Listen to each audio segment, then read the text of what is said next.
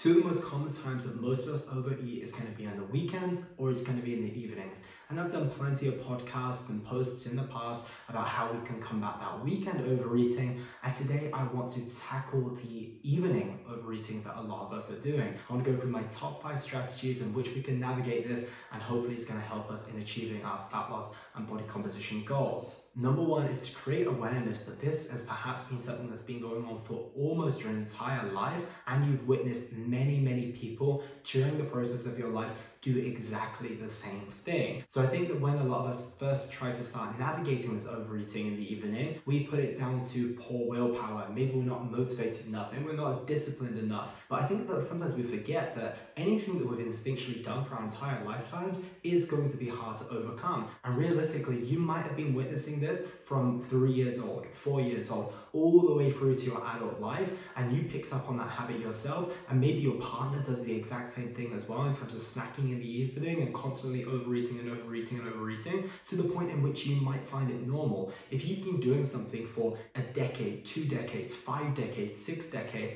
it's not going to be an easy thing to overcome, even if you are the most motivated and determined person to do it. And I think that just creating that awareness that, oh, wait, I've literally been witness to this my entire life.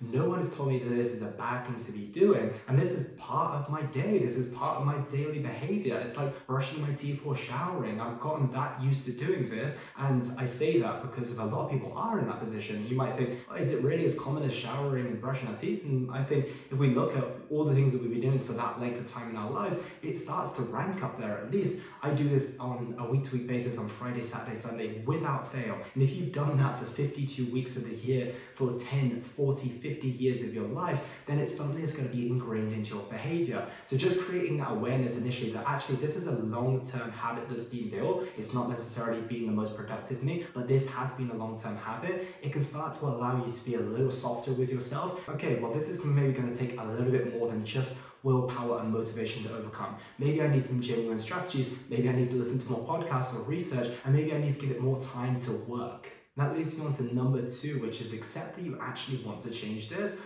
and accept that you've probably enjoyed this for the vast majority of your life. I'm going to switch this to alcohol for a second. So many people, when they first start their health and fitness process, they actually don't want to give up drinking in the evening. They actually look forward, they actually enjoy that glass of wine in the evening, or they enjoy sitting down and eating the takeaway, the Ben and Jerry's, whatever it is we genuinely enjoy those things. Like sometimes we do get into habits and we do things that are, can be kind of destructive, even if we quote unquote don't enjoy them just because they built up over so long. But so many of us enjoy going to bring in that takeaway. So many of us enjoy opening that bottle of wine. So not only are you overcoming a habit that's been built for a long, long time, for decades, you're also stopping something that you actually believed that you genuinely enjoyed. And the only reason you're stopping it is because it's now created some conflict with the bigger picture, the thing that you really want to achieve. However, if we think about this from the perspective that you've maybe not gone on a fat loss journey before, or you've never been successful, you are trading something that's been ingrained in you for years, that you genuinely enjoy,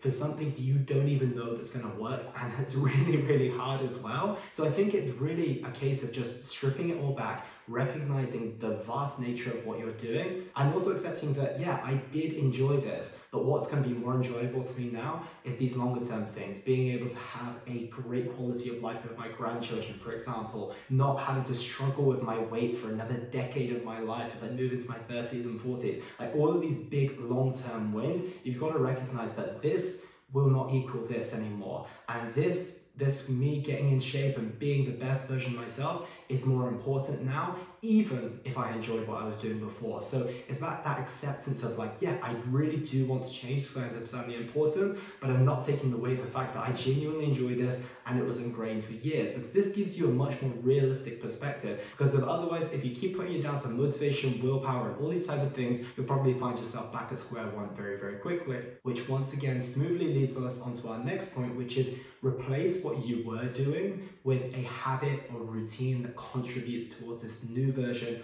of your upgraded self. You just spoke about all these different things that you wanted to achieve this greater quality of life, this body confidence that you've never had before, this vitality that you're going to have at a later age in life, All these things are incredibly, incredibly important. And now, instead of doing what you were doing in the evening, which was sitting down in front of the TV, perhaps with X, Y, and Z snack, or sitting down with your spouse drinking a glass of wine, think about what maybe you can do together or individually to upgrade yourself to move into this new vision of who you want to be. Maybe it's something as simple as journaling to become a little bit more reflective, to get to know yourself a little bit more. Maybe it's taking up a new hobby that you've never done. Maybe you want to learn a language. Maybe you want to get better at a certain sport. Maybe you want to do something that you've never done before. Maybe you want to explore the world of mathematics and you've never done so before. Whatever it is that appeals to you that doesn't involve you kind of just sitting, doing something passive, and then bringing in food alongside that is going to be such a great idea because if I feel like when we just remove things, it becomes really hard because there's a void left, right? If we just take something away,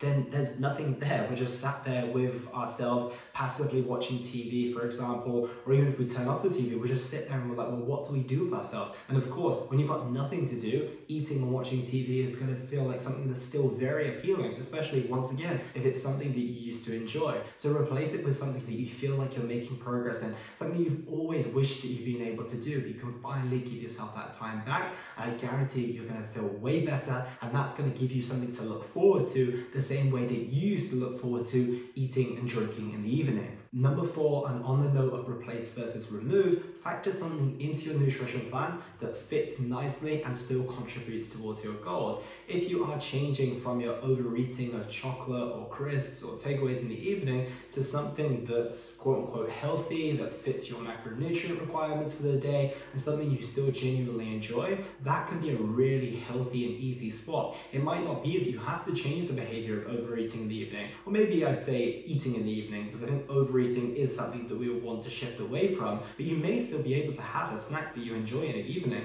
and that might be sufficient. I always say that most ends of the extremes are not where we want to be. We don't want to be extremely deprived, nor do we want to be overindulgent. And usually, somewhere in the middle, wherever you fall on that spectrum is going to be down to you, is most of the time where we want to be. So, just eating something you enjoy in the evening could be a perfect solution to this. You don't have to overcome the behavior of removing the concept of food entirely after 8 p.m., for example. I know so many people who have maybe been used to having ice cream and all that type of stuff in the past to replacing it with their Greek yogurt and their protein powder. They throw in some dark chocolates and berries, and all of a sudden they end up enjoying this even more than the foods that they were previously consuming because of now they wake up and the scales are still where they want them to be. They don't feel lethargic, they don't feel bloated, they don't feel guilty. They feel fantastic about the choice they made and they were still able to do it. So when their family, let's say they haven't caught on to this, continue to pick pizza or food and ice cream or whatever it is in the evenings, they're happy to go to their choice. They still feel like they're joining in with maybe what the family is doing, but they're able to do it on their terms and in line with what they want to be doing.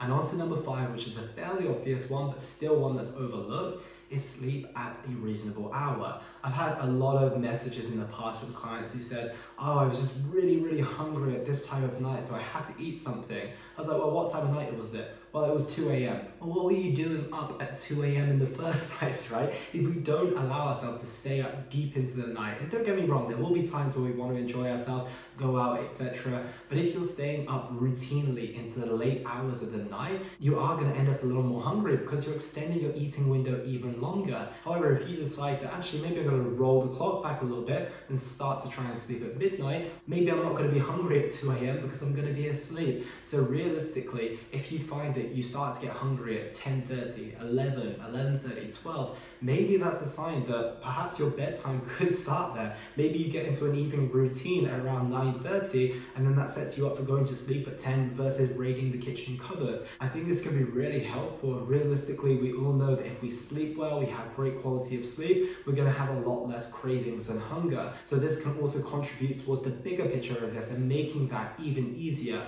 And like I mentioned before, it all comes down to habit it all comes down to routine. So if you start getting to the routine of sleeping at a reasonable hour, and it doesn't have to be 8, 9, or 10 p.m. even, it can be 11 p.m., but just start winding down perhaps when you find yourself at that point where you want to start raiding the kitchens and have that as an indicator instead of going to the kitchen to start heading to bed. So I hope that helps team. Try and take at least one of these away, apply it this evening, see how you get on, and I really hope it helps with your health and fitness goals. Have an amazing week ahead. Take care, and I'll speak to you all very, very soon. And that was the Simply Fit podcast. I hope you gained a huge amount of value from today's episode. I feel inspired to improve your health and well being. Be sure to search for Simply Fit in Apple Podcasts, Google Podcasts, and Spotify, or anywhere else you get your podcast from. And go ahead and subscribe so you don't miss any future episodes. Also, if you like the episode, please don't forget to give it a 5 star rating. I'd love to hear your feedback or any questions you have. So reach out to me on social media. You'll find me on Facebook and Instagram at Elliot Hasoon. Thank you so much for listening, and I look forward to talking with you all on the next one.